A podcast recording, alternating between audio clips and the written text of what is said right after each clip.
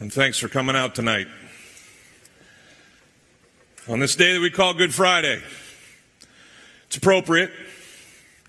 Certainly, the result of the events of this day are the best. Uh, but perhaps a more appropriate moniker for this day is Worst Day Ever. Because it's the day that God Himself, who became flesh and dwelt among us, gave His life so that we might live. Now, this is a day for contemplation, a day of commemoration. On Easter, which I pray you come back to in a couple days, we'll have a wild celebration because our Savior who dies today raises from the grave and lives forevermore. But on this day, we remember. I love that song that they just sang. I grew up singing it in the church that I went to. Anybody else? Some of us did. I remember being confused as a kid, though. What's up with the blood? Why is everything about blood? Everything's blood around here. We took communion, and the pastor said these words from 1 Corinthians. He said, in the same way that Jesus also took the cup after supper, and he said, This cup is the new covenant in my blood. Do this as often as you remember it in remembrance of me. We're going to do that later tonight fittingly so on this day that Jesus shed his blood. That verse holds uh, two important concepts to the Christian faith covenant and blood. Jesus announced a new covenant, it was in his blood. It was until later in life that I understood blood was emblematic, symbolic of the death that is required for the remission of sins. See, when sin entered the world, death came with it. Sin causes death. The wages of sin is death. And if sin is to be erased, to be reconciled, a death must be given for that death. We see the first death in the garden. Some people think it's Cain and Abel. It's not. Uh, God slays some animals in Genesis 3:20 so that he can take the skins from them and cover the humans uh, who were lost in sin and shame. He moves forward to where Jesus actually is commemorating uh, another uh, use of blood in the story of God's people. He's at the Seder feast when he uh, changes the game and takes the old covenant and changes it to the new. He's, he's, he's with his friends as they're commemorating what happened in Exodus 12, where Israel has gone through nine plagues. The tenth is coming. It's the plague of the firstborn son, the, the sons of Egypt, the firstborn sons will die. And the, the Israelites were instructed by God if you want to forego this judgment, this righteous judgment of mine, and you put some blood on the doorpost, you kill a lamb. And that blood, that symbol of the death that was given, will keep you from the death that I'm bringing. As we read earlier, Katie read those verses from the book of Hebrews, a book I, have grown to love. I've studied it for the last year with the life group that I'm in. It's, uh, uh, it's hard for us to discern who wrote it, but we know exactly who it was written to. It was written to a bunch of Jewish Christians who were thinking of leaving the fold. They had believed in Christ, but things had gotten too difficult, and they were considering heading back to this old covenant that they had grown up in. The writer of Hebrews says, How can you leave so great a salvation? How can you do this? And argues throughout its pages for the supremacy of Christ over the old covenant that the Jews had come from. In Hebrews 9, you can read this when you get home. Uh, verses 1 through 10 describe that old covenant. It talks about the high priest going into the Holy of Holies. And, and once a year on Yom Kippur, the Day of Atonement, he would bring the sacrifice uh, the blood of an animal and, and atone for the sins of Israel from that past year. But later on in those first 10 verses, it talks about how the old covenant is ineffective, it's inefficient. It doesn't cover all the sins. Don't have time to go into that. But it doesn't last but for a year. And you have to go over and over again to have your sins cleansed. That's why I'm so grateful that the writer of Hebrews in our scriptures in all kinds of places reminds us of what Jesus has done for us on this day. It says in verse 11 of Hebrews chapter 9 that when Christ appeared as a high priest of the good things that have come, referring to this new covenant, Isn't that great? Jesus isn't just the sacrifice that is given so that we might have forgiveness of sin. He's also the administrator. He's the high priest who goes before our Heavenly Father as an advocate for us. But when Christ appeared as a high priest of the good things that have come, then through the greater and more perfect tent, not made with hands, that is, not of this creation. He's referring to the, the tabernacle tent, which became later the temple in the, the time of, of this writing. But he's saying, listen, Jesus didn't stop at what man had made here on earth as the, as the, the home, the place of God in our plane, on our plane. He, he went right past what man had made with their own hands, and he entered into the very courtroom of God the Father as our high priest. In verse 12, it says this He, he entered once for all into the holiest of places not by means of the blood of goats and, and calves, not by animal sacrifices, but by the means of his own sacrifice, his own life being given up for us. And when he did this, here's the, the good news of Good Friday. His death secured for us an eternal, not temporal, not once a year, over and over again having to sacrifice, but an eternal redemption that is ours. It says in verse 15 as I close, Therefore, he is the mediator of a new covenant. Everybody knows what a mediator is, right? It's the go between. It's, it's the, the door opener. I, I used to go to uh, you know sporting events with friends, and, and someone would buy the tickets, and everybody would agree to meet at a certain place, and we would all get excited to go to the game. But invariably, the guy who would get the tickets would be the last guy there. Has anybody been to this game? Everybody else is standing outside the gate just waiting to go enjoy. The first inning's already started or whatever's happening.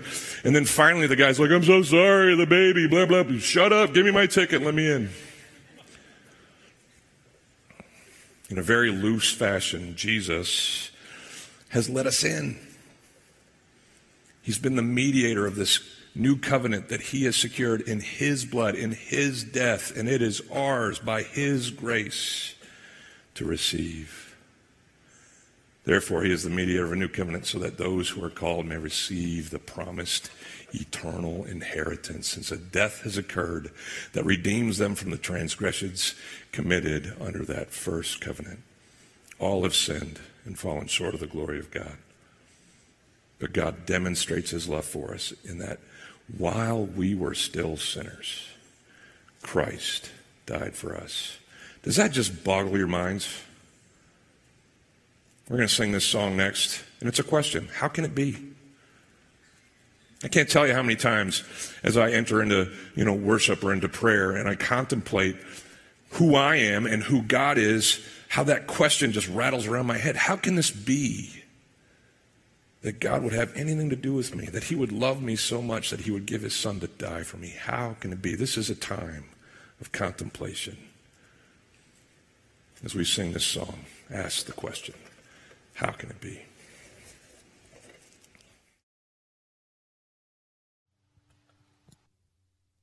You can be seated.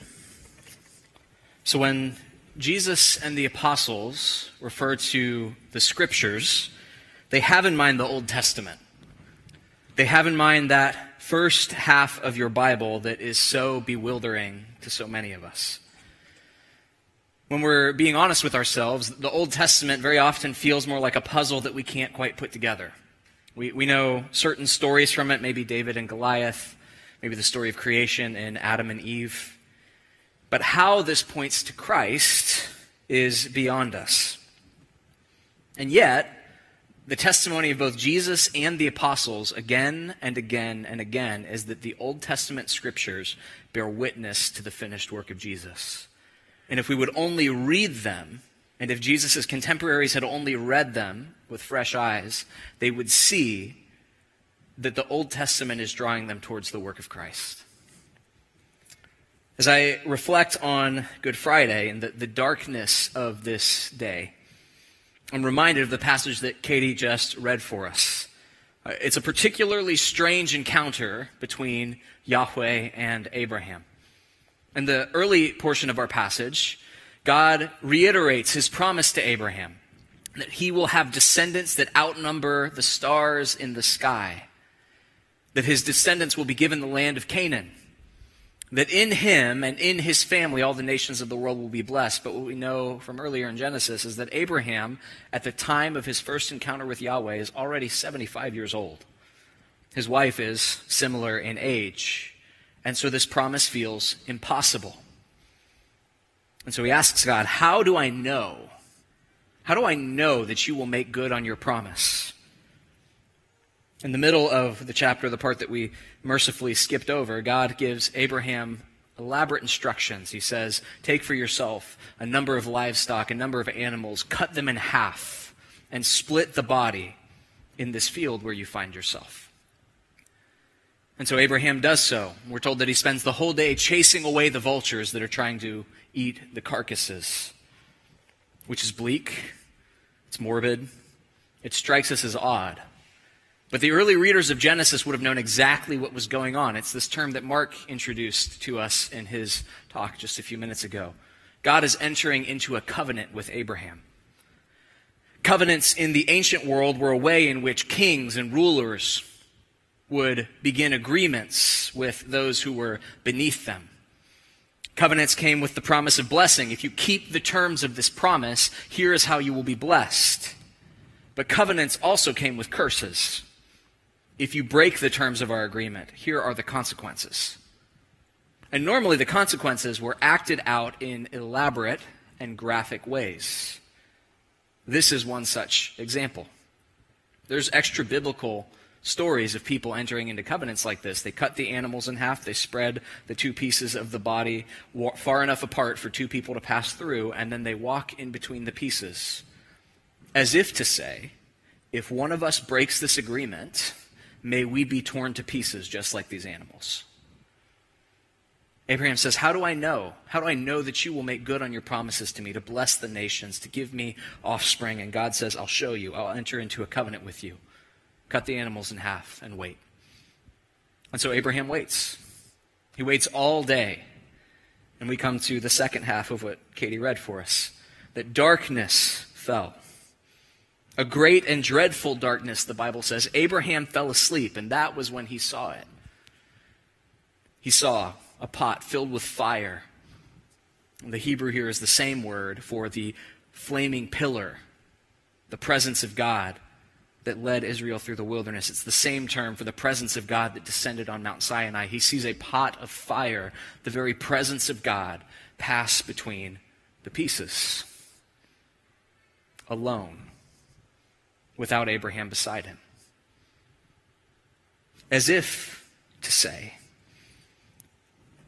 that the fulfillment of this promise will not depend on Abraham's faithfulness. To, to be sure, God will ask things of Abraham, but the fulfillment of God's promise to Abraham will depend on God and God alone. And God passes through the pieces, he takes the curse upon himself and says, If this covenant is broken, let me be torn to pieces just as these animals are. It doesn't make a lot of sense how that would work. In the Old Testament, God doesn't have a body, God is spirit. He's without physicality. And yet, 2,000 years ago, in the womb of the Virgin Mary, the Son of God takes on flesh the eternal Word unites himself to our human nature. And on Good Friday, the riddle of Abraham's vision begins to make sense. Because on the hill of Golgotha, God himself in human flesh is torn to pieces and hung from a tree to bear the curse that was promised for those who broke the covenant the curse that should have fallen on us, he takes on himself because he passed through the pieces. We're told that at the hour of Jesus' death, darkness covered the land, a pervasive darkness. I don't think that's accidental. This is exactly what Abraham sees when God passes between the pieces a darkness that falls on Abraham in his vision. Jesus once said to the Pharisees that Abraham would rejoice to see his day. That if Abraham had lived to see what you all were seeing, he would rejoice.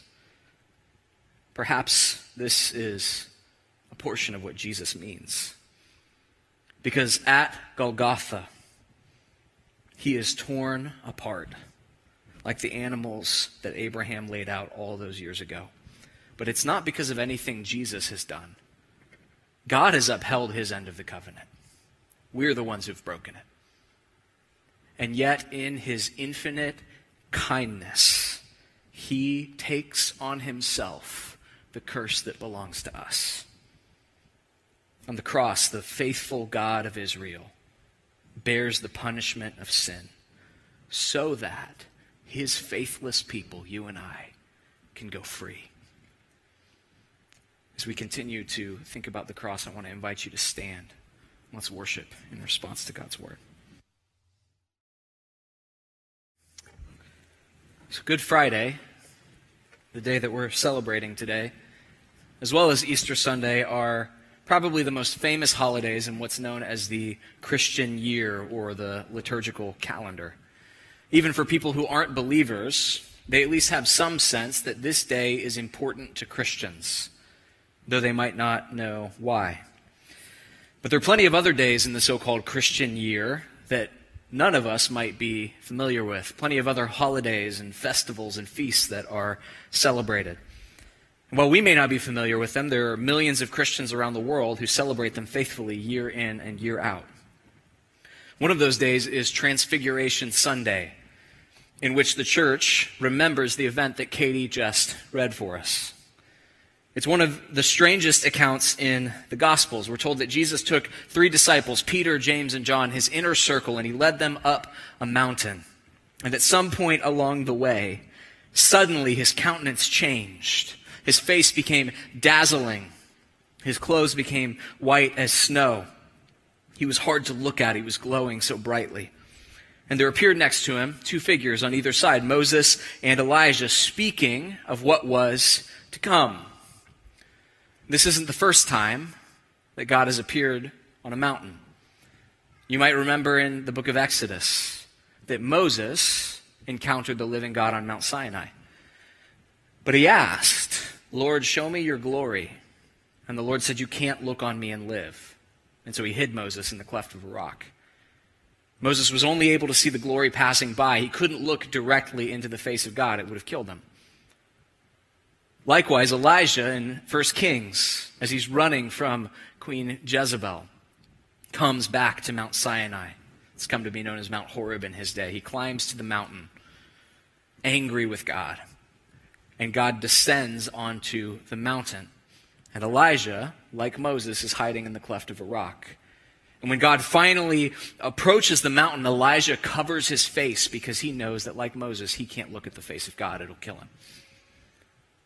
Neither of them see the face of God in their own day on the mountain until the transfiguration, because both of them appear and they are able to look at the face of God in the person of Jesus they are finally able to behold the glory of God in the incarnate Christ. But it's not the last time that God will reveal himself on a mountain either. Think about what the disciples see. They see Jesus. His face becomes dazzling white. He's glowing with the glory of God. His clothes are white. Moses and Elijah on either side. When Peter, as he often does, says something stupid, the Father stops him and says, This is my beloved Son, with whom I am well pleased. Listen to him. Only a couple chapters later, Peter, who woke up so quickly when the glory of God descended, won't be able to keep his eyes open in the Garden of Gethsemane. Peter, who was so confident at the Mount of Transfiguration, will flee in terror. James will be missing in action. And only John will stand at the foot of the cross on a different mountain. Jesus is still there. But rather than Moses and Elijah on either side, it's two thieves that are reviling him. Rather than Jesus' face being dazzling like the sun, it's been disfigured beyond recognition. Rather than his clothes uh, being pure and white as snow, his clothes are stained in his own blood. Rather than the Father contradicting the crowds that mock him as he cries out, my God, my God, why have you forsaken me? The words of Psalm 22. The heavens are silent, and the silence is deafening. The cross and the transfiguration are two sides of the same coin. The transfiguration is a shadow of the cross.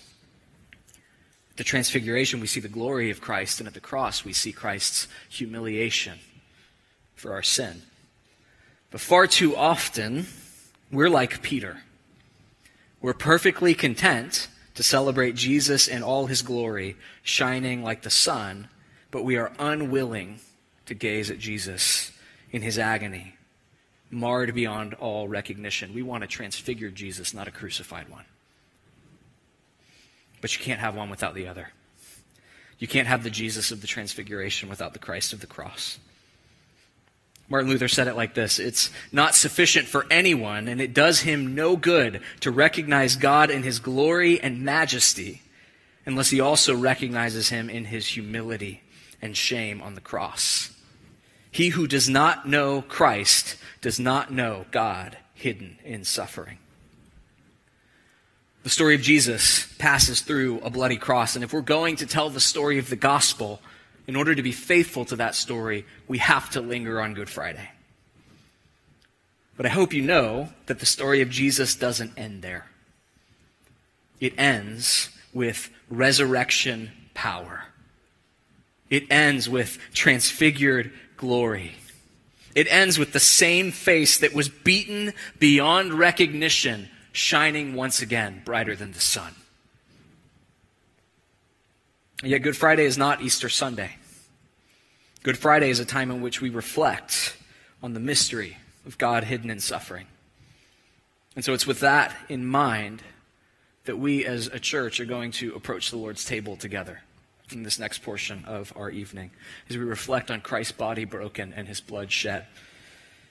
We're going to be singing another song in response to the cross, and I want to invite you to examine yourself and make sure that you're walking with the Lord. And towards the end of this song, open up your communion elements. And at that time, Mark will come up and he'll lead us in the Lord's Supper. But for now, would you stand? Would you sing? Would you reflect on the mystery of the cross with us?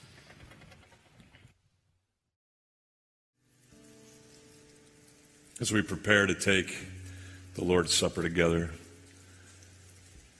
just marked by that last song. Now, we just sang that we want uh, God to lead us to his heart, that we want to have his heart instead of ours. I'm so grateful that we uh, get to receive from him his life and exchange it for ours. And Jesus initiated this whole covenant, this whole process when he sat with his friends that night in that room. Paul tells us that the Lord Jesus, on the night when he was betrayed, he took bread. And when he had given thanks, can we just take a second and in our hearts, just bow our heads, whatever God leads us to thank him for, whether it's Christ crucified, Christ risen, Christ before me, Christ behind me, Christ above me, Christ below me, Christ in life, Christ in death. Let's just pause and thank our God for our Savior, Jesus Christ.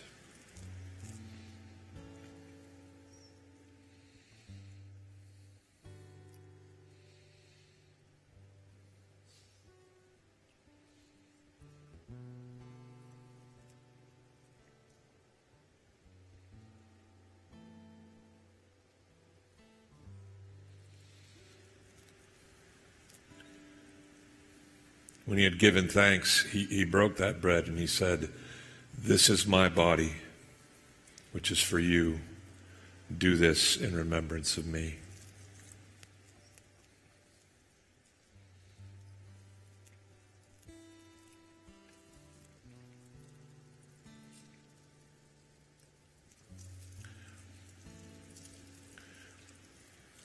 In the same way, that night he also took a cup and after supper, he said this to his friends. He said, This cup is the new covenant in my blood. Do this as often as you drink it in remembrance of me.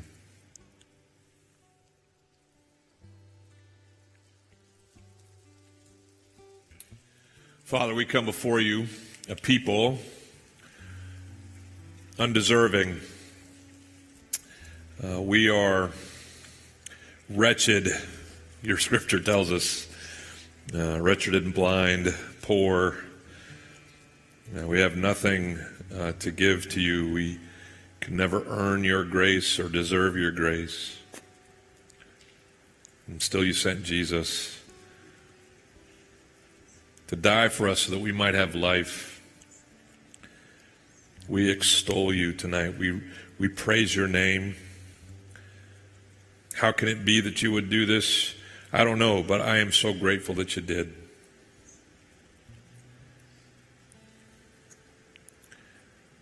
Thank you for interceding on our behalf where we never could, for your grace, for your love, for your mercy.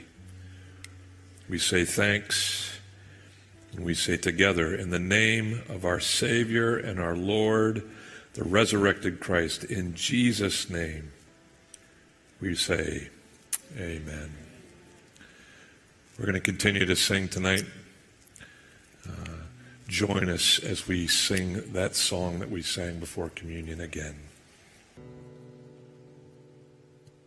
As we come to the end of our time together this Good Friday, I'm reminded of the words that my heart is always drawn to every Good Friday.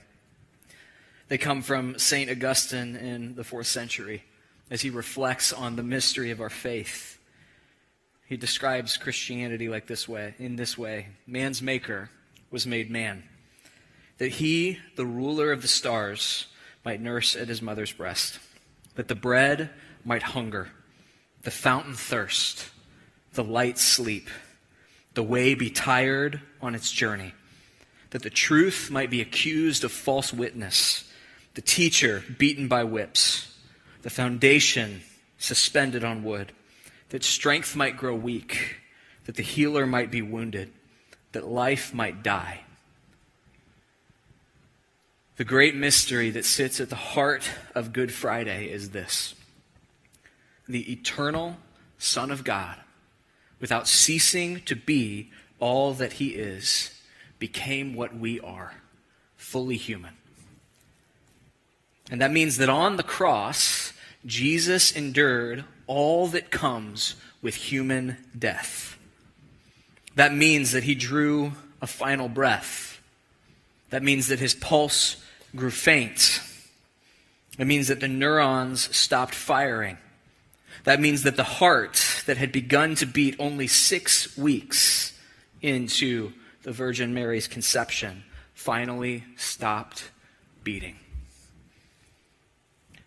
And this is where our time together ends in the darkness of Good Friday, where creation groaned as its maker's heart gave out. Tomorrow we enter into Holy Saturday, a time of waiting and reflecting on Jesus' day in the grave. But together, we await Easter Sunday when his heart will beat again.